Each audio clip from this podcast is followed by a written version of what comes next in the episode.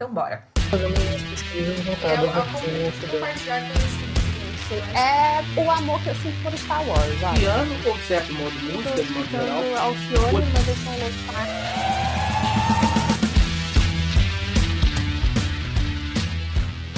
Sejam todos muito bem-vindos ao mais um episódio do Cientista Também É. O podcast da Metz que vem deixando a pesquisa mais atrativa e mais viável desde 2016. Eu sou a Dai e hoje estou aqui em ótimas companhias. Olá pessoal, eu sou o Felipe Mandavale. Estamos aqui mais uma vez com a missão de inspirar mais pessoas a fazer e divulgar pesquisas acadêmicas. Então, este podcast é para você que está aí na iniciação científica, brigando com as normas da BNT, e também para você que já está no seu doutorado, no seu pós-doc, aí em busca do elo perdido. E para nos ajudar nessa missão maravilhosa, a gente está aqui hoje com a Mari. Bom dia, Mari! Bom dia, Oi, Mari, bem-vinda. Oi, gente, tudo bom? Vocês são muito animados.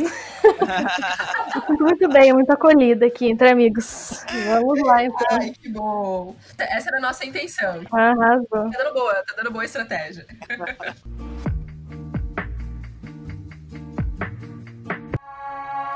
Mari, sem dizer a sua profissão, quem que é você? Bom, sem falar minha profissão, eu acho que a Maria é uma louca solitária buscando não ser mais uma louca solitária.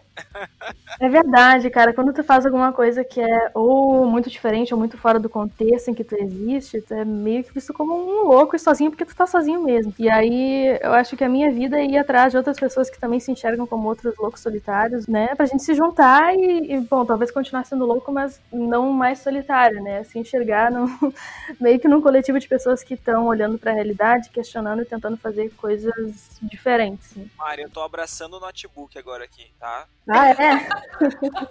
Certo? Sinta-se acolhida mais uma vez. Então, né, dentro de dois minutos você já foi duas vezes acolhida aqui na Metzer, Olha só. tá bom? Porque a- nós também somos um bando de gente maluca que quer melhorar a ciência. Aham. Nós temos planos bem megalomaníacos, então a gente olha para a ciência com, com uma ótica um pouco diferente do que geralmente acontece. Aham. Então, enfim, seja bem-vinda, tá? A gente Oh, adora a gente obrigada. maluca, tá bom? Obrigada, eu vou tomar como um elogio, viu? E é, tá, Mari? E é. E, é- e em especial quando a gente fala de educação, né, Fê? A gente, é, hoje em dia, a gente entende como é complicado as pessoas é, remarem contra a maré, né? Como que isso dificulta a rotina, o dia a dia, né? Porque às vezes os colegas não entendem, os colegas de profissão não conseguem compreender. Exato. Para quem a gente está oferecendo o nosso trabalho ali, às vezes não entende de prima, né? A galera demora para entender o teu real objetivo naquilo tudo. Então não é fácil. De fato, é uma coisa maluca, porque é o famoso, né? É, passar nessa vida sóbrio não é para qualquer um. Uhum. Então, acho que faz parte do, do contexto aí, Mari. E, Mari, pra gente continuar nesse ritmo maravilhoso, eu queria que você se definisse pra gente com os seus três principais hobbies. Tá, meus três principais hobbies, eu gosto muito de correr, eu gosto muito de ficar com meus gatos. E, cara, eu não posso negar, eu assisto muito vídeo no YouTube, eu consumo muito conteúdo no YouTube, galera. Eu não tenho televisão, é, faz uns cinco anos quase que eu não tenho televisão, então eu consumo bastante conteúdo, acompanho bastante canais do YouTube. Maravilhosa, maravilhosa. Isso já traz uma sanidade mental, tá vendo? Já não é tão assim, já, já reduziu o nível de loucura já. Quais canais do YouTube você tem mais acessado ultimamente, Mari? Cara, desde conteúdos de alívio mental mesmo, né? Que não trazem absolutamente nada pra agregar a gente como ser humano. Eu gosto muito de um canal que se chama Matando Matheus a Grito. Ele é sensacional, assim, recomendo, 100% recomendo. Eu tenho acompanhado também bastante canal que faz remixing lo-fi de músicas brasileiras. O MPB Lo-Fi, super recomendo. Eu consumo bastante divulgadores científicos, né? Na atualidade, principalmente o Atila, por motivos óbvios, né? Ele tá fazendo um baita serviço aí pro país, trazendo várias informações atualizadas e confiáveis sobre o coronavírus. Também o canal Nunca Vi um Cientista, eu gosto bastante. E vamos indo, assim, transitando. Mas é isso, eu tô no YouTube e quando eu vejo eu tô escutando Alcione numa versão lo-fi, de repente tô vendo um vídeo do Matando Matheus a Grito e eu acabo no Manual do Mundo aprendendo a construir um motor. boa, né? Maravilhosa. É, Uma experiência antropológica, né? completo. Maravilha. Gostei muito. E Mari, É. a gente falou um pouquinho dos canais, mas pensando agora nos hobbies, nos três que você citou pra gente. Hum. É, qual deles que você acredita ou você percebe que tá mais associado à, à sua formação, assim, como pessoa, sua formação acadêmica, como profissional? Entre esses hobbies, eu acho que o de estar em contato sempre com comunicadores científicos, né? Eu aprendo muito com eles, eu aprendo com a visão de mundo deles, é uma forma de me manter também por dentro, atualizada do que, que tá rolando por aí. né? não que ficar com meus gatos ou correr não seja importante, né? Mas acho que se tiver que escolher um principal, eu acho que é ter contato mesmo com esses divulgadores e, enfim, o que tá rolando na internet. Animal. E, e assim, Mari, é, compartilha com a gente três causas que te motivam hoje. Educação, ciência, lógico, e hum, humanização e saúde. Cara, são todas muito e ligadas, né, cara? São todas muito ligadas. Uhum. E, e- e como que você tem é, feito, Mari, no dia a dia pra colocá-las em pauta? Como você age sobre elas? Bom, tem, tem pessoas que têm o seu trabalho, né? O seu trabalho formal, e aí os seus sonhos ou as suas crenças, os seus, né, coisas que acreditam e vão tratar disso no seu tempo livre ou como algo mais paralelo. Eu considero, eu considero isso um privilégio, né? De meu trabalho principal envolver causas que eu acredito. Então, eu estava no Instituto Cientista Beta até agora há pouco. No Cientista Beta eu trabalhava diretamente com educação, com ciência para ensino básico e é uma forma que eu vejo muito nítida assim, da gente levar a huma- humanização da figura do cientista para esse público tão jovem, né? Porque é nessa idade que a gente faz a maioria das nossas escolhas e eu considero isso muito importante. E aí agora eu entrei num mestrado em educação e ciências que é, né? Poxa vida, né, estudar isso mais a fundo, tentar entender as raízes, pesquisar mesmo e, e o meu projeto de mestrado tem muita relação com experiências que eu tive na prática. E aí é verificar mesmo e atestar, investigar mais essas coisas que eu tenho visto. E, e voltar para o ambiente acadêmico, né? A gente sabe que algumas coisas, só alguns espaços de conversa e discussão tu só consegue atingir se tu tem, né, esse, esse aval, esse carimbo de estar na universidade ou ter feito parte de uma universidade. Sim. E aí, dessas três causas, a única que eu faço assim mais é, voluntariamente, né? A causa de humanização e saúde, eu faço parte de um programa de extensão da Universidade Federal de Ciências da Saúde de Porto Alegre, de doutores palhaços. Eu faço parte faz bastante tempo e agora na organização também, é, de forma voluntária. A única coisa que seria, tipo, paralela, assim. Legal, cara. Pô, parabéns. É, é das nossas, é total agora, hein, Fê? É, pô, Sensacional. eu tô, eu tô Nossa, aqui, eu tô aqui processando algumas coisas que ela tá falando. Hum, E assim, tipo, o que você falou, às vezes a pessoa trabalha, trabalho normal, digamos assim, né? Tem a sua carteira assinada ali, feliz da vida, uhum. é, mas faz outras coisas em paralela é, pra se sentir realizada. Sim. E, e você tá numa posição de, como você mesmo falou, de ter sorte, de Uhum. conseguir estar aí, é, enfim, tocando a vida e também trabalhando em algo que seria o seu hobby, digamos assim. Isso. E, então, cara, isso é um privilégio sem tamanho, de verdade. Sim, sim. Fato, fato. E conseguir colocar tudo isso em prática, né? É. Porque às vezes a gente fica muito no campo das ideias, eu quero, fa- gostaria de ser, gostaria de fazer, e no final das contas a gente não consegue colocar em ação, né? Uhum.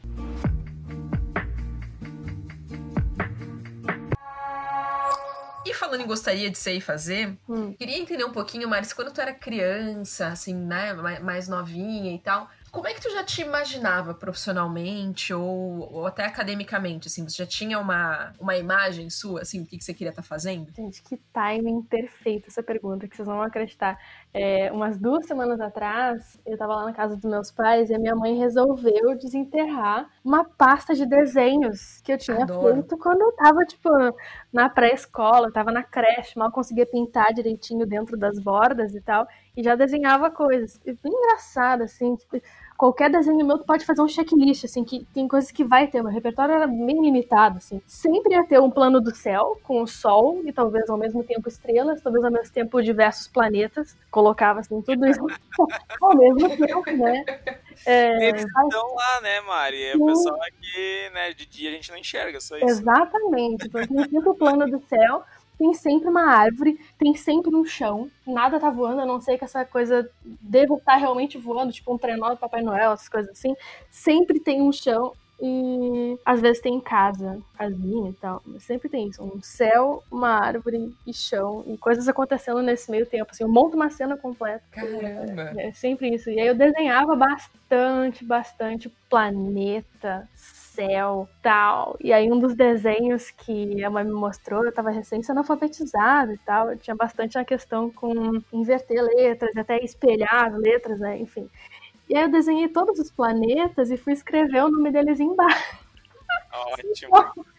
o nome deles embaixo. Não sei se vocês já viram aqueles memes, enfim, criança tentando juntar a sílaba e tal. É bem nessa linha. Aí eu escrevi é, Plutão, Mercúrio, com C e LHO, Mercúrio, é, Saturno, Netuno. Ué, né, era, era a referência que se tinha, por que não, né? Marte com I. Então, né? E aí tinha um outro planeta que eu inventei, assim, eu acho que era pra ser a Terra, mas ele estava escrito ali Turão. A gente, Olha que aí, planeta é esse? Não sei. Isso tudo para contar para vocês que já viu uma curiosidade acerca de né, astronomia, não sei. Mas eu vejo que é normal aparecer na trajetória de, de gente que gosta de ciência ou vai né, trabalhar com ciência depois, essa curiosidade de olhar para cima, olhar para os planetas, tal, tal, tal, foguete, astronauta, isso aparece bastante. Mas um outro desenho que também veio nessa oportunidade quando eu estava com meus pais, a mãe achou e, e me trouxe, assim. Provavelmente era um, um, exercício da escola, né, e em cima está escrito, quando eu crescer, eu quero ser. Lógico, com todas as letras espelhadas, né, vou fazer o R espelhado sempre, toda vez. Quando crescer, eu quero ser. E aí tem uma sala de aula com duas mesinhas, Olha professora, eu do lado, um ventilador, chão, né? Vocês não podem esquecer que eu desenhava chão. É, e uma janela. E aí tá escrito bem no meio, assim, professora. Que de certo eu contei para minha prof que aquele desenho representava eu é, numa sala de aula. E assim, eu com esses dois desenhos na mão, né? Alguns dos meus muitos desenhos de céu e planeta e um desenho de quando eu crescer, eu quero ser professora. E aí eu olho para atualmente onde é que eu tô num programa de pós-graduação de educação em ciência. Fantástico, Veja só. Fantástico. Mera, fantástico. mera coincidência, né? Né? Como é que E, Mari? pode? Aproveitando esse teu gancho de falar que tu já, já tá fazendo, tá aí totalmente envolvida com a educação. Conta pra gente, até o, momento, quem é você profissionalmente? De, de toda essa história, todos esses desenhos e tudo mais, quem, quem que esses desenhos formaram hoje? Teu LinkedIn, Mari. Boa! Não o teu Lattes. É, eu tive uma experiência bem duradoura estando dentro de laboratório, trabalhando com pesquisa acadêmica, vestindo jaleco, tal, tal, tal, aquela coisa bem de, de ciência hard, assim, né? Exatas pá, tabela. E, e depois fui trabalhar mais com a parte de educação, com gestão de programas de iniciação científica e mentoria. Eu tinha que mediar relações, conflitos, expectativas e trabalhar muito mais com a parte humana mesmo, né? De experiência das pessoas, ao mesmo tempo que eu tinha que gerenciar minha própria experiência em meio àquilo tudo. Então, hoje, eu vejo que quem eu sou, né, em termos de perfil profissional, quem que eu me construí, eu vejo que acabei sendo alguém que consegue mesclar tantas essas habilidades, sei lá, analíticas e mais hard, assim, de olhar para o todo, enxergar processos e tal, com habilidades de conseguir lidar com gente, sabe aquela coisa que a gente fala que é bem batida, habilidades socioemocionais, soft skills e tal, essas coisas todas. É, então acho que eu sou um, um, pouco disso tudo junto, por meio das experiências que eu tive e acho que essa é a pessoa que eu sou. Maravilhoso. Auto, autoconhecimento, é, é, engraçado isso, né? Até agora, toda vez que a gente faz essa, essas perguntas, as pessoas se autodefinirem e tudo mais, a gente vê que tem esse momento, essa pausa de olhar para dentro, né, Fê? O pessoal para, uhum. peraí, deixa eu entender. Uhum. E aí acaba vindo os questionamentos. E hoje, Mari, você se considera uma professora? Você falou que o seu sonho de criança já está fazendo o, mestrado em educação, mas hoje você de fato se considera uma professora? Hoje eu não sou professora porque eu não estou exercendo nenhuma atividade, né? Mas eu. Uma educadora, então. Isso que eu ia falar, eu gosto mais desse outro termo que é um pouco mais abrangente, né? De educadora, que é qualquer pessoa que está envolvida em qualquer processo de educação, seja ambiente formal, ambiente não formal, presencial, à distância e tal porque é isso que eu faço, né? Por mais que eu não esteja conectada, mesmo que online, numa sala de aula com um monte de gente me vendo, uh, no início desse mês, o Cientista Beta publicou e abriu todos os seus materiais didáticos sobre como fazer pesquisa na escola. E também materiais para professores sobre como orientar projetos científicos. Então, assim, de todos os lados, né? O aluno tem como saber por onde ir, o professor tem como saber como orientar esse aluno. Tá tudo aberto lá. E esses materiais todos tiveram um pouco da minha mão, assim, ou, ou, criados do zero por mim, ou melhorados a partir dos materiais que outras pessoas fizeram lá desde 2016. Então eu considero isso também uma das minhas principais atividades como educadora, ainda que não simultânea, assim, sabe? Tem um legado por aí, tem pessoas aprendendo a fazer coisas por meio dessas coisas que eu ajudei a canalizar ao longo desses anos. Sim. Posso fazer propaganda? Pode. www.ciencedaberta.com.br vai lá na aba Coleção da Cola Aberta e a gente tem lá um pacote inteiro de conteúdo didático, são 13 e-books para alunos, um para professor, e também tem a aba lá de desafios, que são atividades didáticas práticas que tu pode aplicar com os alunos enquanto faz desafios, tipo, divertidinhos e legais e tal, quando tu vê tá construindo um projeto científico.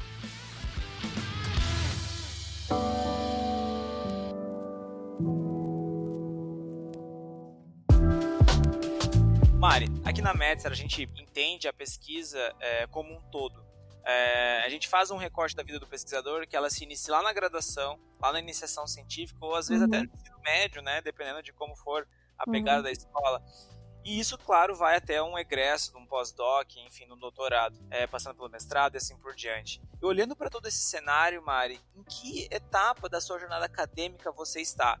Você falou que está no, no, mestrado, mas explica um pouco melhor para a gente como que é estar tá nesse mestrado e como que é estar nessa etapa da sua jornada acadêmica. Eu terminei a faculdade, foi no início de 2016, né? E aí fui trabalhar, fazer um monte de coisa, mas em, no final de 2018 eu decidi, eu quero voltar, eu preciso voltar, eu preciso estudar e, de certa forma, qualificar essa experiência que eu vim tendo aqui na prática. Foi no final de 2018. E foi só no início de 2020 que eu consegui de fato entrar no PPG. Foi minha segunda tentativa, né? Nem sempre a gente a, a, dá certo, né? Nem sempre a gente acerta de primeira.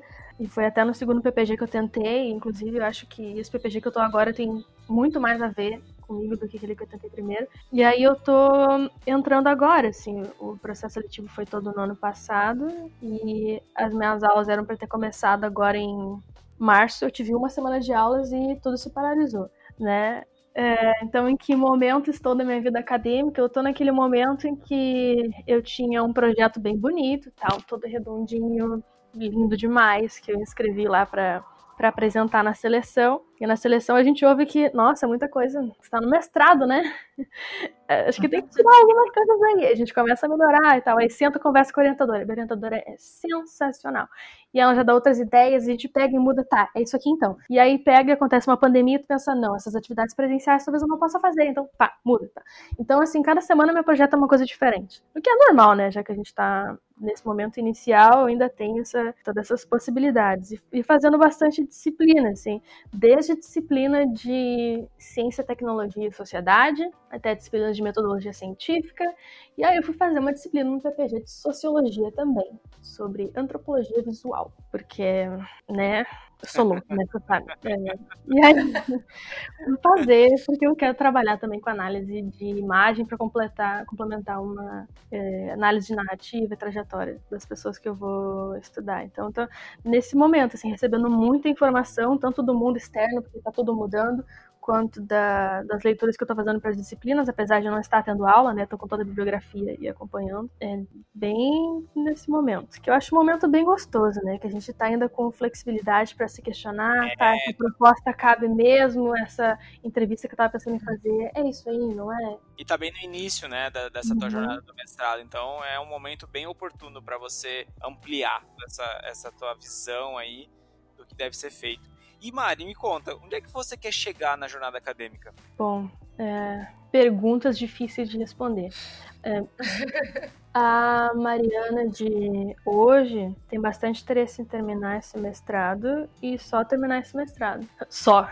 Quantas pessoas no Brasil fazem um mestrado, né? Mas a gente que tá muito dentro do mundo acadêmico, acho que é só um mestrado. Só que não, é, é bastante coisa já, não é todo mundo que tem essa oportunidade. É que é o famoso para quem tá dentro é. é só isso e para quem tá fora é tudo isso. Exatamente, exatamente. E eu tenho interesse nisso e depois de trabalhar como professora. Ai, Escola- Eu quero ir para escola pública, eu quero sair aqui do Rio Grande do Sul e para algum outro lugar onde eu possa fazer mais diferença, sabe? Um lugar que tem menos acesso, ou sei lá, sabe? Um lugarzinho no meio do nada. Uhum. Bem por aí, mas não descarto outras possibilidades, assim. Eu sei que eu quero trabalhar com educação, ocupar esses espaços, levar um pouco do que eu vi do mundo para as pessoas com quem eu vou ter contato. É tipo assim, não importa aonde, com quem, nem como, mas eu quero estar trabalhando com a educação, com, com as pessoas. Cara, Exatamente. sensacional. Muito, muito bom.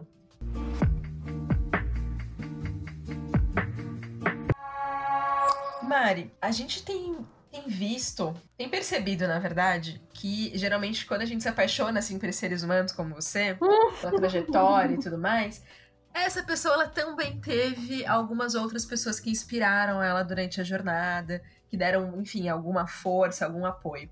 Eu queria saber se na tua trajetória tu teve algum professor que foi fundamental, algum docente que você olhou e falou, cara, se não fosse aquela conversa ou, ou aquela parceria, talvez não teria rolado. Vou hackear a pergunta de vocês. Por que, que a pergunta não pode ser se a gente não teve algum aluno, alguma pessoa mais jovem que inspirou a gente? Eu Boa. tenho muito mais alunos, estudantes que olham pra trajetória e pensam, meu, sério? Sério que Uhum. tem 16 anos? Na verdade, sim, sabe? Eles vão lá e fazem e tudo mais. É, não que não- eu não tenha tido professores realmente sensacionais, inclusive a orientadora que eu tô agora é uma delas. Meu orientador de estágio curricular também é uma pessoa incrível. Mas eu olho assim pra, putz, cada aluno em cada lugar no meio do nada, ou mesmo nos lugares que são no meio de alguma coisa. Eu penso, gente, olha o que vocês estão fazendo, sabe? E a unidade de vocês, tipo, eu não fiz pesquisa no ensino médio, né? A unidade de vocês, eu tava jogando papel higiênico molhado no teto do banheiro, eu tava. Sabe, o que a gente faz quando a gente tá no ensino médio e não quer nada com nada? Eu tinha muita facilidade de aprender as coisas, então não estudava muito, né? Porque era muito fácil tudo. E, e ficava só, sei lá, passando bilhetinho, tocando bolinha de papel, essas coisas. Sociabilizando, não é mesmo? É, isso aí. Aí eu tenho muitos, muitos alunos que me inspiram a fazer as coisas. Tipo, teve em 2018, eu fui selecionada para compor ah, os 100 jovens líderes de biotecnologia da América Latina, abaixo de 35 anos. E aí tinha um encontro desses jovens líderes no México. Eu pensei, é, maneiro, vou tirar dinheiro de onde? E aí eu lembrei de muitos, muitos, muitos alunos que eu conheci que fizeram campanhas de financiamento coletivo, vaquinha, bateram na porta de empresa, bateram na porta da Secretaria de Educação, foram atrás. É, a mãe e a tia faziam amendoim para ele vender na escola, para juntar dinheiro para viajar e apresentar pesquisa, enfim, levar uma palavra de educação e ciência para outros lugares. Eu pensei, beleza, eu tenho tantos exemplos assim, eu conheço tanta gente que conseguiu, porque tinha um porquê, porque acreditava naquilo, por que não tentar também? E aí eu criei uma campanha de financiamento coletivo, eu chamei de Odisseia Mexicana da Mari, foi bem legal. Tinha um canal no YouTube também para atualizar todo mundo do que estava rolando, porque enfim, transparência e tal. E deu certo, assim, eu juntei mais grana do que eu precisava, consegui ir e foi sensacional. Sensacional. Dai? Eu sempre falo, É. criar uma pesquisa para testar a hipótese de que o pesquisador também é empreendedor. Porque, Cara, super é, super é. porque, cara, não tem. A gente fala com muitos, muitos pesquisadores e, e sempre aparece essa, essa capacidade de, de fazer as coisas independente da situação, sabe? Da diversidade e tudo mais. Uhum. E, e é, e é muito próxima essa relação, né? Tipo, olha, o- olha o rolê, olha, o- olha o trabalho que você teve para conseguir viajar e conseguir apresentar e conseguir Uhum. estar num lugar que hoje reverbera ajudando outras pessoas, entende, Uhum. Mari? Uhum. Então, isso é muito, muito legal, cara. Parabéns, parabéns pela tua força de vontade. Pô, valeu. Isso inspire a galera aí, né? Com certeza. E, vamos abrir um parênteses aqui para falar um pouco mais sobre isso, essa relação entre o cientista e o empreendedor, tá? É, na ciência, pelo menos nas ciências mais hard, assim, a gente tem sempre em mente o método científico, tem a fundamentação teórica, e aí tem a hipótese, objetivo, tu faz um teste para verificar a tua hipótese na, na conclusão. Beleza, método científico. E aí, quando tu vai olhar para os métodos assim de inovação, de startup, a galera traz um, um processo, um discurso que mais ou menos conversa com esse método científico. A galera vai falar de tu é, fazer uma prospecção, um benchmark, tu estudar o mercado, o que, que isso se assemelha com a nossa é, revisão bibliográfica, essas coisas e tal. Depois tu vai fazer uma prototipagem, olha que interessante.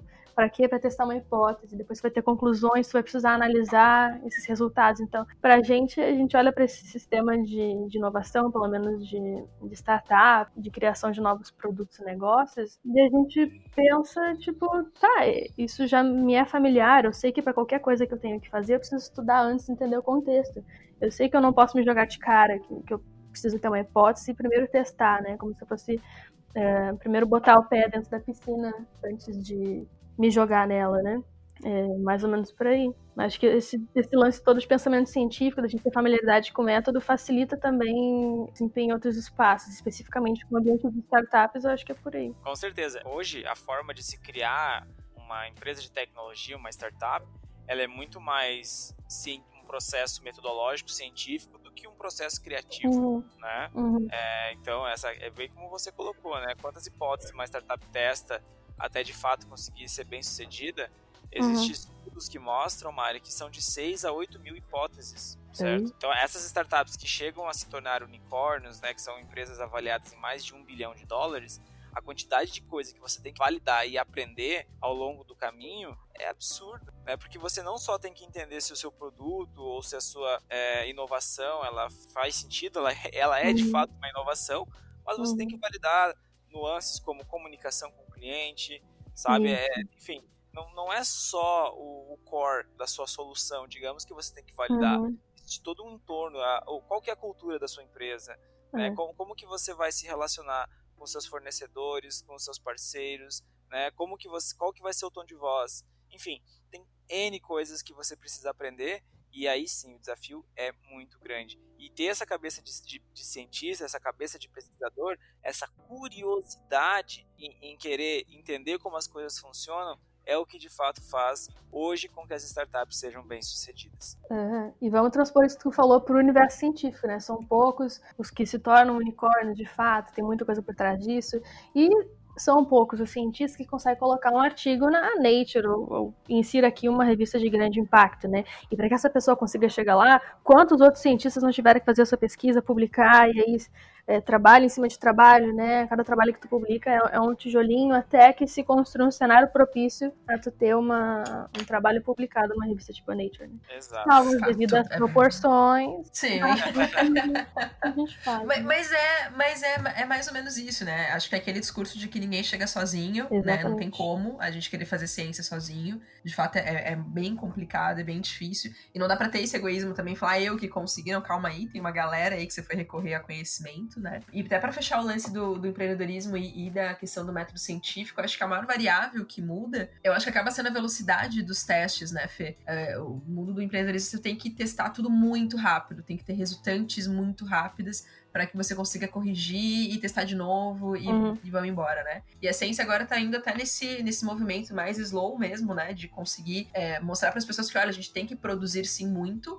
mas a gente tem que produzir, é, dar o devido tempo para que a ciência se construa, né? Uhum. Para que as hipóteses sejam bem avaliadas, para que tudo seja colocado na rua a tempo viável de ser avaliado criteriosamente. Sim. E isso depois, no final, ter uma resultante que a gente possa, de fato, falar, não, é o resultado de um processo. Demos tempo para o processo acontecer, né? Uhum. Então, isso é muito legal. E no empreendedorismo é, é agora, né? Jogos mortais. O negócio é vamos, já fui.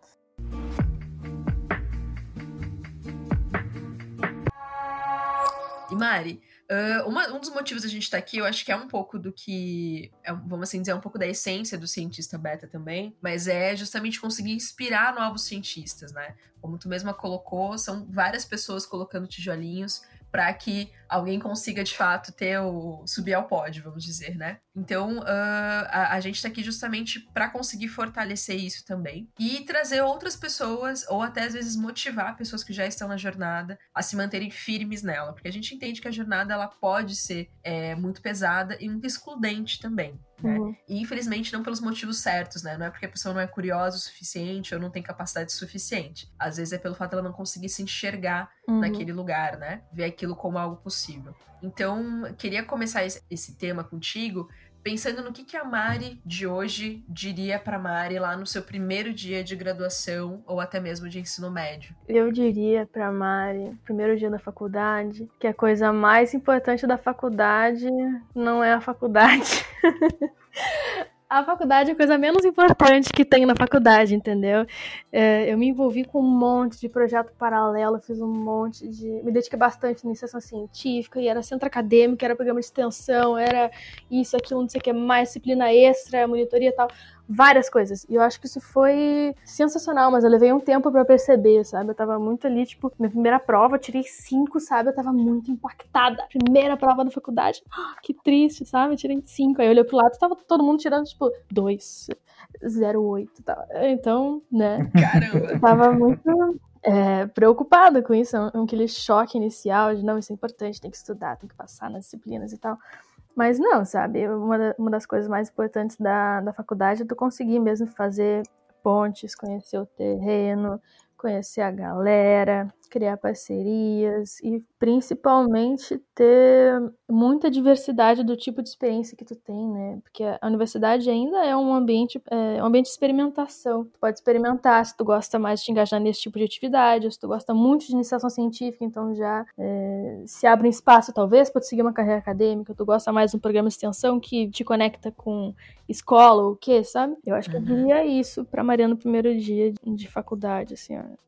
E é muito isso, né, Mari? Às vezes é, as pessoas entram na graduação com uma visão, assim, muito, assim, limitada. Eu acredito que você aproveitou a sua graduação muito melhor do que eu fiz, por exemplo, ou do que muitas pessoas fazem hoje em dia, né? Que é de fato usar o ambiente acadêmico como um, um ambiente para que você conheça em novos cursos, até inclusive, né? Imagina, cara, sei lá, o pessoal entra numa média de idade aí de 20 anos na universidade, ou 18 anos, 19 uhum. anos. Cara, nessa idade, você mal sabe, como você falou, há um ano e meio atrás você estava jogando papel higiênico molhado no teto do banheiro banheiro, certo?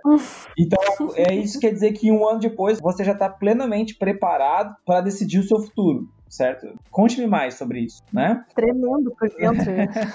né? Então, assim, cara, a graduação é o ambiente mais seguro para você fazer caca, certo? Vai lá, aprende, se arrisca, né, dentro do ambiente acadêmico. O máximo que vai acontecer é você aprender alguma coisa, né? Eu acho que esse é o maior risco que você tem dentro da graduação é você aprender alguma coisa diferente. Então, assim, cara, se, se tem uma coisa que a gente tem encorajado as pessoas é experimentar dentro da graduação. Claro, depois no, na especialização, no mestrado, no doutorado, aí sim a brincadeira já é bem diferente. Mas dentro da graduação, eu acho que, tirando as festas, o que a gente tem que fazer bastante mesmo é se arriscar e aprender. E aí você fez isso contando aqui, né, um pouco da gente, do que a gente também pesquisou sobre você, cara, você fez muita coisa na graduação. E assim, Mari, me conta mais. Eu quero entender um pouquinho melhor o do teu projeto, do, do cientista beta. Conta pra gente como é que é. A pergunta seria: qual que é a importância da divulgação científica para você? Eu não vou fazer essa pergunta para ti, Mariana, desculpa, tá?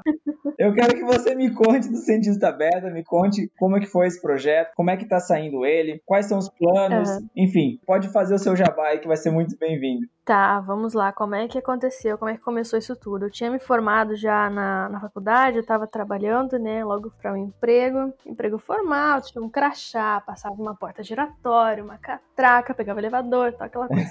e aí, como eu tinha feito muita, muita coisa, e geralmente ao mesmo tempo, na faculdade, essa rotina meio que me enchia o saco, sabe? Eu fazia só aquilo. E aí comecei a procurar outros ambientes, outros espaços em que eu podia me inserir. Aí é, comecei a encontrar sites de divulgação divulgação científica, virei colunista de um site que se chama Profissão Biotech, recomendo também a quem não conhece. E uma menina que se formou comigo, que é a Carol, postava um monte de coisa do Ciência da Beta, porque ela era colunista no site do Ciência da Beta. Aí eu fui lá fuçar, né? Achei diversas coisas, achei sobre um programa de mentoria que eles tinham, e os textos eram sensacionais, e aí tinha biografia de jovem que tinha feito pesquisa na escola e tal. E eu achei ótimo, falei, Carol, eu quero fazer parte disso. Ela disse, Mari, fica de olho que daqui a pouco vai abrir inscrição para colunista. pensei, ok, tô de olho, todo dia lá, Boa. F5. E aí entrei como revisora do, do, do time de colunistas no Ciência da Beta, e isso foi uh, na segunda metade de 2016. Então eu cheguei, e o conceito, né, a, a organização já existia, né? Naquele momento, como um grupo de pessoas voluntárias que se uniam ao redor disso para fazer mentoria de jovens, para entregar conteúdo de um jeito divertido e diferente para que eles conseguissem desenvolver projetos científicos de autoria própria em escolas é, do país inteiro, né? Porque era tudo online. E assim rolou. Depois, no ano seguinte, eu saí do, do trabalho para ir trabalhar no, no Ciência Beta. Isso é uma coisa que rola, né? Às vezes as pessoas me falam assim: Nossa, Mari, é muito bonito teu trabalho no Ciência Beta. Mas assim, tá trabalhando com o quê hoje?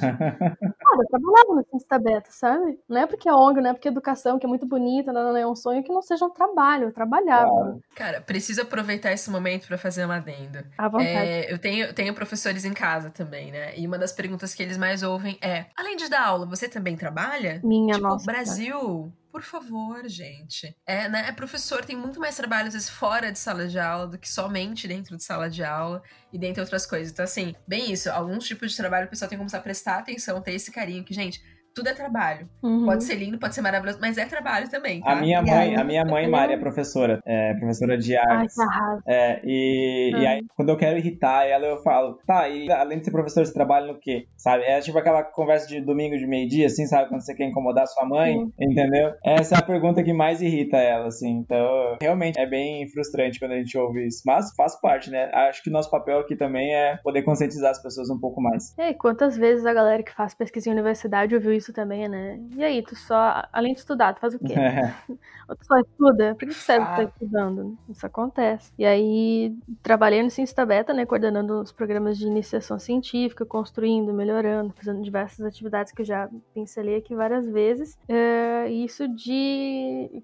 exclusivamente isso, né? De 2017 até o início desse ano, que devido ao cenário que a gente encontrou e também o amadurecimento que a organização teve. Primeiro a gente trabalhava com alunos, depois a gente é, passou a trabalhar também com professores e foi uma, uma experiência bem interessante. E aí atualmente a gente não tem pessoas trabalhando no, no instituto, né? Mas abrimos a nossa metodologia pensando que teve muita gente que investiu nisso, alguns editais a gente foi aprovado, enfim, muita experiência que a gente adquiriu no dia a dia contribuiu para que todo esse conhecimento, essa metodologia fosse construída e a gente pensou, não, vamos abrir, porque Legal. apesar da gente não estar hoje ativamente com programas de iniciação científica abertos, a gente não pode evitar ou ser egoísta a ponto de não querer que outras pessoas não usufruam disso abertamente. E aí hoje o que tem é, é uma série de materiais abertos, tanto conteúdos didáticos quanto desafios, que são atividades práticas, e a gente está aberto também para fazer parcerias com escolas para levar formação de professores, né? Capacitação de professores para orientação de projetos científicos. Cara, animal, velho, animal. E, e conta um pouquinho mais sobre essa metodologia, Mari. Como que ela é? Pensa, Mari, que tem muitos gestores de instituições de ensino que também vão ouvir esse podcast. Assim, como que ela pode ajudar na iniciação científica nas instituições de ensino? Jesus, eu acho que o... Bom, vamos pensar nos diferenciais, né? Então, é, eu acho que o que diferencia a metodologia do Ciência Beta das demais é que a Ciência Beta foi construída desde o início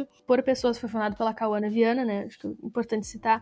A, a Cauana é uma pessoa que fez pesquisa na escola e as, pessoas, as primeiras pessoas que juntaram a ela também tinham feito pesquisa na escola. E não eram professores, não eram pessoas que, sei lá, tinham mais de 25 anos. E aí, desde o início, tudo foi, tudo foi pensado a partir da experiência do aluno. O que, que eu, quando era aluna, gostaria de ter ouvido ou sentido, ou que apoio eu gostaria de ter recebido. Eu acho que o diferencial é a gente partir desse lugar, não só do, do lugar de gestão da educação, ou do professor, ou, ou tal, mas o que, que eu gostaria de ter tido quando eu estava no lugar dessa pessoa. A gente preza muito para a experiência, né? Que entre, entre uma das coisas que a gente sempre fala é se é divertido tem sentido. Tudo Ótimo, precisa ser ótimo. divertido. Adoro!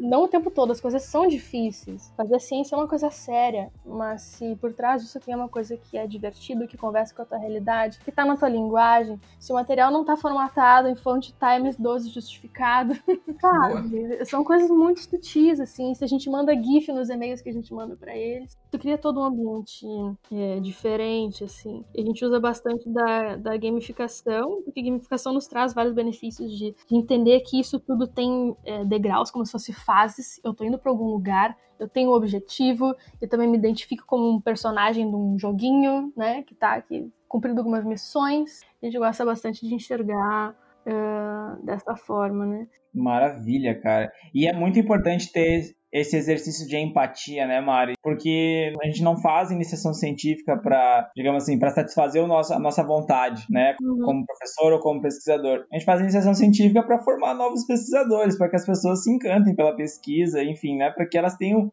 pelo menos é uma boa experiência, né, Uhum. dentro de um projeto de pesquisa. Agora, se a gente não coloca essa, essa persona, né, no centro e não pergunta para ela o, o que, que ela gostaria de, de acessar, e pelo menos uma coisa simples, que nem você falou, a comunicação, né, Pô, a Uhum. comunicação tem que ser no e-mail prezados, né? E a gente vê que talvez algumas coisas podem ser mais leves e gradativas. Então, ir aumentando essa barra na medida em que a pessoa também evolui. Na BNCC hoje está, digamos, está mudando um pouco, entendendo como é que isso está sendo feito lá, lá, na, lá no, na sua base mesmo, né? No ensino fundamental, ensino médio. Como que a BNCC também está olhando para o estudante, né? Então, muito da, do que foi feito na BNCC também passou por esse crivo de tentar fazer um exercício de design thinking, tentar fazer um exercício de, de conversar com os estudantes e perceber na visão deles, mesmo que isso seja, sei lá, 5% das melhorias que foram feitas na BNCC, mas que isso aconteceu, né? Em algum momento isso aconteceu. Então, na iniciação científica, a gente também precisa ter isso, né? Precisa ter esse olhar, essa, essa capacidade de perceber que ali tem uma pessoa que, enfim, ela está em formação, mas ela também pode participar desse processo de transformação. Então, se vocês fizeram isso, cara, já é um aquela thumbs up, né? Então, tipo, já tem um joinha aí, porque isso é muito importante. Total. E pra complementar, vocês imaginem que, que pra escala que a coisa tomou, né, nível nacional, tal, tinha anos que a gente tinha mais de uma centena de alunos, não tem como fazer isso sozinho, né? O nosso time sempre muito enxuto, compacto, cerca de, sei lá, de três a, sei lá, seis pessoas. A gente conta com muitos voluntários, assim, e aí se a galera da gestão está ouvindo aqui, a, a gente tinha esses voluntários que trabalhavam como mentores de jovens cientistas. E até para essa pessoa que está ali, meu, dando seu tempo, sabe? Ela não tem nenhuma obrigação de estar ali, mas ela está ali fazendo um papel que é, de certa forma, complementar ao do orientador que está presencialmente lá na, na escola com o aluno, mas um papel mais de mediar essa experiência como se fosse uma relação de amizade, né? De entender o que se passa com aquele aluno, porque aquele mentor, porque aquele mentor também já fez pesquisa, seja na escola ou não, né? E aí uma das coisas que, eu cuidava bastante, eu fazia a gestão desses voluntários, é como é que eu crio valor para essas pessoas também. Como é que uma pessoa envolvida num processo educativo ou de mentoria, ou enfim, sabe? Como é que uma pessoa que acompanha um estudante também se sente satisfeita, também sente que está com seus propósitos sendo atendidos, como é que essa pessoa sente que está causando algum impacto, alguma diferença no mundo de verdade. E era isso que a gente ouvia deles. A maior parte desses mentores estavam na universidade, né, fazendo o segunda metade da graduação, a gente já está no, no pós-doutorado, eles vinham e falavam, cara, isso aqui é, retomou a minha fé na pesquisa, sabe? Legal. E aí, esse é o nível de conexão que a gente traz dessas pessoas. E a gente pode levar para, tipo, como que as pessoas que são tutores, as pessoas que são professores também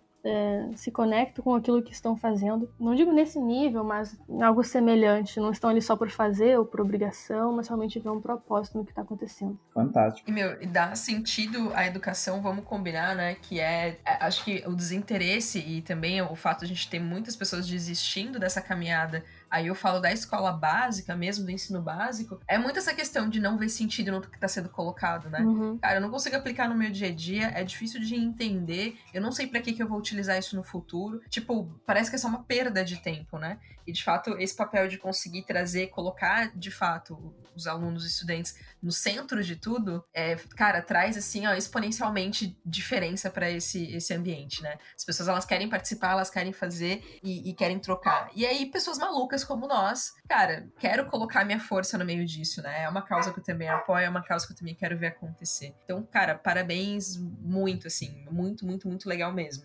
Muito Tem uma obrigada. galera ouvindo a gente agora querendo saber, e aí, como é que eu entro nessa bagunça, né?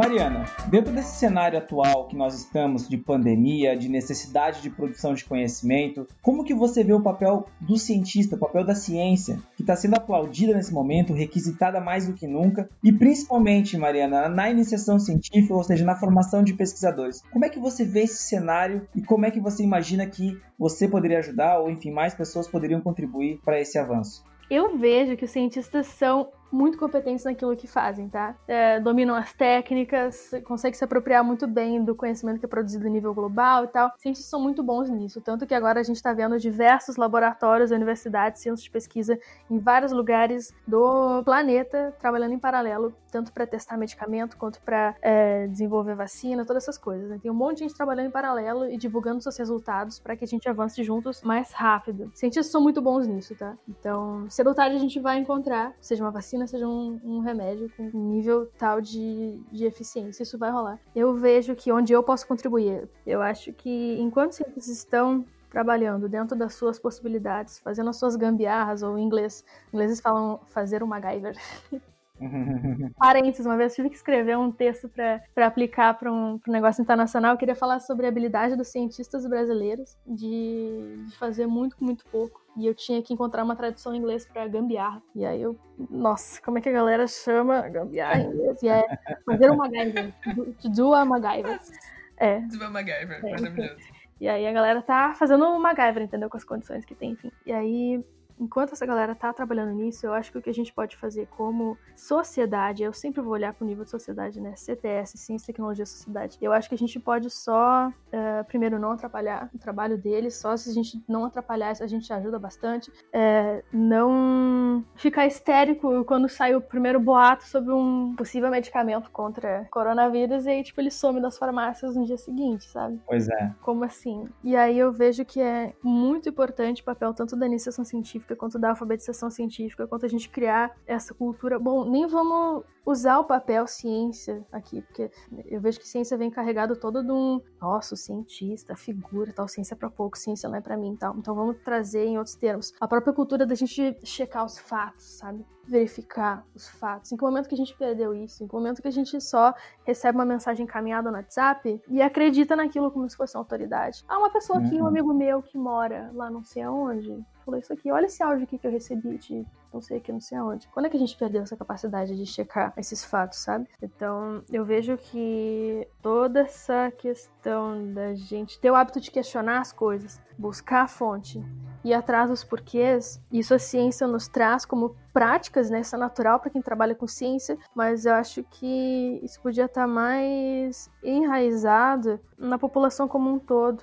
E para mim, eu, eu, trabalho com educação científica, que eu acho que esse é muito caminho, sabe? Uma criança, um jovem que faz pesquisa, está comunicando aquilo, tá, é uma figura científica presente no meio do, do, núcleo familiar, no meio de uma escola. E a quantas pessoas isso chega, sabe? E se as pessoas veem uma, uma criança, um jovem, questionando o que está acontecendo ao seu redor, inventando coisas novas, propondo, é, amassando o papel e jogando no lixo, pensando tudo de novo e tal, é, as pessoas têm um contato mais próximo com aquilo que a gente entende como um processo de construir conhecimento e duvidar dos fatos e atrás dos porquês. Eu acho que se a gente, como um todo, for um pouco mais crítico com as informações, tiver um pouco mais de calma, confiar a não atrapalhar o que a ciência vem fazendo e progredindo, eu acho que já é um excelente primeiro passo.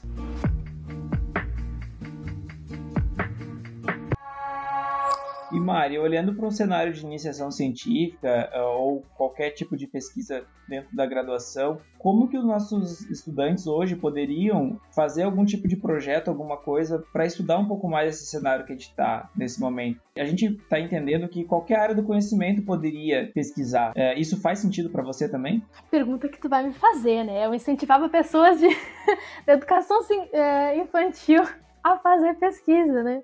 Indiretamente, né? Que eu trabalhava com professores que iam trabalhar com educação infantil. Eu acho que nunca é cedo demais para fazer pesquisa. Só que a gente tem que entender quais são as possibilidades, né? Talvez se tu tiver numa... A expectativa, é, né? Talvez Exato. se tu tá na universidade, se espera de ti, se tem uma expectativa sobre ti, que tu vá produzir algo à altura do espaço que tu tá ocupando, né?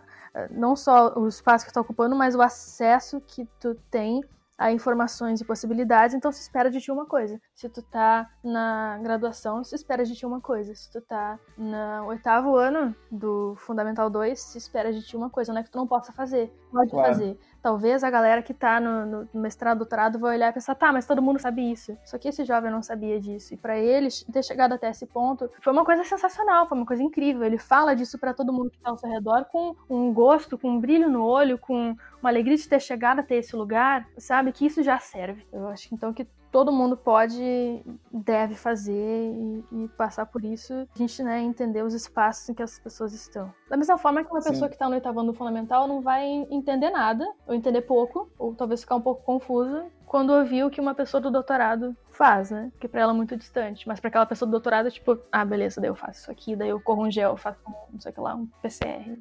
E, vamos combinar que eu acho que da nossa parte também seria um pouco é, cruel também a gente querer que as pessoas, sei lá, de 16, 14 anos de idade tivessem a mesma vivência e experiência do que o pessoal da sei lá, já tá com 60, 70 anos de idade, uhum. né? Tipo, gente, não. inviável, né? Não tem como, como fazer isso. Mas enfim, adorei os questionamentos. Acho, achei super válido e, e que bom que você, assim como outras pessoas que a gente tá entrevistando aqui também, estão tendo essa visão que, cara, dá para fazer, só que a gente vai ter que fazer os recortes devido às proporções de cada coisa, né? De cada, cada nível de pesquisa. Respeitando também a segurança, né? Tu não vai fazer uma pesquisa diretamente com coronavírus se tu tá na escola. Nem na universidade. Pois se tu é. tiver um, um espaço com, com NB nem sei agora que NB que tu precisa, né? Nível de segurança adequado, né? Então não é só ah, uhum. o teu nível de, sei lá, nível de educação que tu tá. Vamos respeitar também a questão de segurança. Porque a gente precisa sim, reforçar sim, aqui o que parece óbvio, mas a gente precisa reforçar sempre.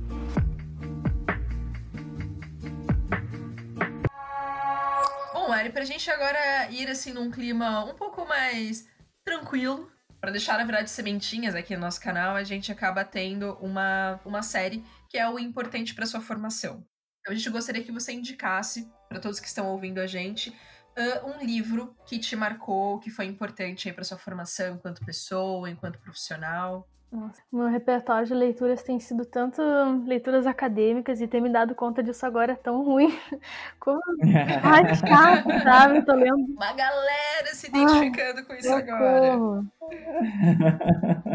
Mas uma coisa que eu li e eu gostei bastante, me fez enxergar de um jeito diferente toda a nossa organização de seres humanos acerca de estruturas, empresas e propósitos, é um livro que se chama Reinventando as Organizações. Massa, é, é de um cara chamado Lalux. E aí ele fala, ele faz muito essa, esse confrontamento entre estruturas bem hierarquizadas e estruturas mais horizontais e, e circulares. Isso me fez repensar a, a, forma como me relaciono nos ambientes em que eu trabalho, tenho qualquer tipo de processo, né? Como que a gente traz esse teor mais circular e horizontal e colaborativo também de construção de processos e, e soluções. Boa. Mari, nos diz uma dica de filme. Eu gostei muito de um documentário que eu assisti recentemente. É um documentário, né? Mas acho que serve. Que tem na Netflix. Se chama Estou me guardando para quando o carnaval chegar. Então era uma cidade que tinha outra velocidade. Uma cidade de 40 mil habitantes corresponde a 20% de todo o DIS nacional. E é um documentário sobre uma cidade de interior de Pernambuco, se eu não me engano, que foi tomada por diversas, vamos dizer assim, fabriquinhas autônomas de jeans. E é a cidade que antes tinha criadores de. Ah, desculpa, galera, se eu tô errando o que, que é aquele bicho, mas acho que é bode. Mas não sei se é bode. Uns bichinhos, assim. Tá? Deve ser, deve é, ser, deve ser. O pessoal cria, cria criava bastante esses bichinhos. Hoje em dia, todo mundo tá dentro de uma promessa de eu trabalho quantas horas eu quiser, eu ganho quanto eu produzo, nananá, taraná. E aí a galera. Ai, eu não vou contar. eu não vou contar, mas o documentário discute bastante as relações, as relações que a gente tem com o dinheiro e a forma como a gente troca o nosso tempo na forma de trabalho por dinheiro e o que, que a gente faz com esse dinheiro depois. E ele é muito bem construído, assim, muito bem montado, utiliza muito, muito bem recursos de som e quem for assistir vai saber do que eu tô falando depois depois. Ah, maravilhoso. E a produção nossa, gostei demais. O, o, o, só o título já deixa a gente curioso, né? E Mari, conta pra gente qual é a trilha sonora que tá embalando aí seu dia a dia. Eu tenho ouvido muito Francisco Elombre, toda a discografia deles, gosto muito. Maravilhoso! É... Ah. Tudo deve mudar, que o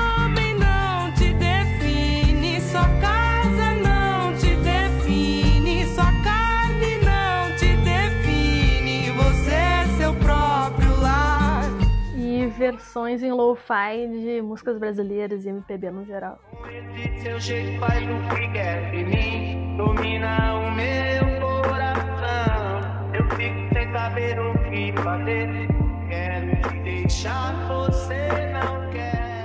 E eu também não superei ainda o carnaval, né? Então tenho escutado bastante ainda umas músicas de um bloco que tem por aqui, que é um dos mais famosos, a galera que tá me ouvindo do Rio Grande do Sul sabe quem é. Bloco da Laje. Público, sejam bem-vindos ao apoteótico, mítico, misterioso Bloco da Laje. Hoje, Lá, o da Laje, Laje com J. E. Ah, Quer dizer, com L, né? No meio tem um J. E aí tem algumas músicas deles no, no Spotify, é, é bom demais. Fica a dica pra quem não conhece, É. né? Arrasou. Muito bom. Uhum. bacana.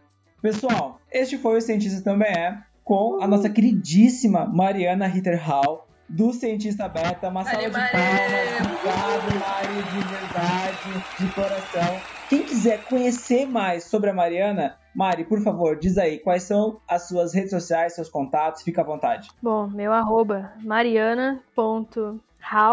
Hau se escreve R-A-U, esse é o meu sobrenome no Instagram. É, LinkedIn, cientistas comecem a usar o LinkedIn, isso é um espaço muito importante pra gente habitar. né? Arrasou Fala Maria- muito! Mariana, né? Precisa, cara. Precisa a gente ter tipos de discussões diferentes, não só discussão sobre artigos. É, se digitar Mariana Hall, lá também vai aparecer, mas é Mariana Ritter Hall, que é o meu sobrenome do meio. Ritter com dois T's no meio. Acho que é por aí. Eu tinha um canal no YouTube, mas eu não alimento ele mais, então acho que nem vale a pena trazer aqui. Vale sim, vale sim. É o pessoal, ó, o canal é Missão Cientista. Vale a pena sim, Mari. É legal a galera ver as quebradas passadas. É muito importante. E é divertido Nossa. também. São vídeos curtinhos, é bem divertido. Muito baixo orçamento, muito, tipo, nenhuma edição. Eu tinha nenhum tempo pra fazer aquilo. Eu ligava a câmera do notebook e ao invés de passar vinhetas e letrinhas, eu escrevia em papel os tópicos e aproximava da câmera, assim. Ai, Ótimo. A pergunta é: tu cumpriu o teu objetivo? Aconteceu. Funcionou? É isso. até mais do que eu Pronto, esperava. galera, olha aí, pessoal que tá ouvindo a Ah. gente, é possível. Não tem orçamento, não tem. É. Cara, dá o jeito, junta aí os clips, os chicletes, dá um de MacGyver e ó, dá-lhe, põe na rede que vai dar boa. Dua MacGyver. Não é? É. Exatamente. O famosa gambiarra. Gambiarra, mais conhecida para nós brasileiros como gambiarra. É, cara, como a gente tem esse hábito de pegar expressões de fora e agregar ao nosso vocabulário, ignorando que existem expressões daqui que completamente cumprem esse propósito, né? Tipo, me dá um, um ranço, dá um ranço, assim, eu tenho vontade de, de derreter completamente, virar uma poça de mim no chão quando a galera fala brainstorming. Cara, fale toró de ideias. Toró de ideias. Isso cumpre completamente o que eu queria comunicar com brainstorming. Por favor, não, não fale brainstorming. Exato, exato. É ótimo, Cara, ótimo. tem que lembrar que assim, o vocabulário ótimo. brasileiro, a, a língua brasileira em si, ela é uma das mais difíceis de se aprender. Não é por acaso. É porque é um vocabulário riquíssimo, que a gente usa muito pouco dele no nosso dia a dia. E aí o famoso, assim, a gambiarra, no final das contas, é, ela é difícil de ser traduzida em várias outras línguas, assim como a dificuldade que teve, porque vamos combinar que MacGyver é por conta de um personagem, né? Mas não existe algo na língua sozinho que represente isso. Então, assim, galera, vamos usar mais o nosso português. É lindo ser poliglota, troglodita, como alguns colocam. Mas eu acho que também, é, deixa aqui, crava minha bandeira aqui, de vamos valorizar a língua portuguesa, vamos utilizar ela cada dia mais e melhor, porque é um, é um bem precioso que a gente tem. Então, vamos, vamos se agarrar aí nos ranços, das gambiarras e tudo mais, porque, cara, é muito válido, muito, muito válido. Bom, pessoal, esse foi o Cientista Também É, que é feito pra você e por você. Então, por isso, a gente precisa saber tudo o que você achou desse bate-papo aqui com a Mari, eu e o Felipe. E o que mais que você quer ver por aqui também? Afinal de contas, a gente quer estimular cada vez mais, trazer cada vez mais coisas que vocês querem trazer por aqui. E quem mais você quer ver por aqui? Não é mesmo? A Mari já deu dica aí de pessoas, algumas pessoas vão participar aí dessa jornada com a gente, e outros a gente ainda vai fazer o convite. Mas se você tem alguém que você fala, cara, essa pessoa é incrível, indica pra gente. Entre em contato lá pelo podcast.master.com, tá bom? Valeu, pessoal. Tchau, tchau. Até a próxima. E na próxima semana estaremos aqui com mais uma história da vida real. O cientista também é. Curtiu?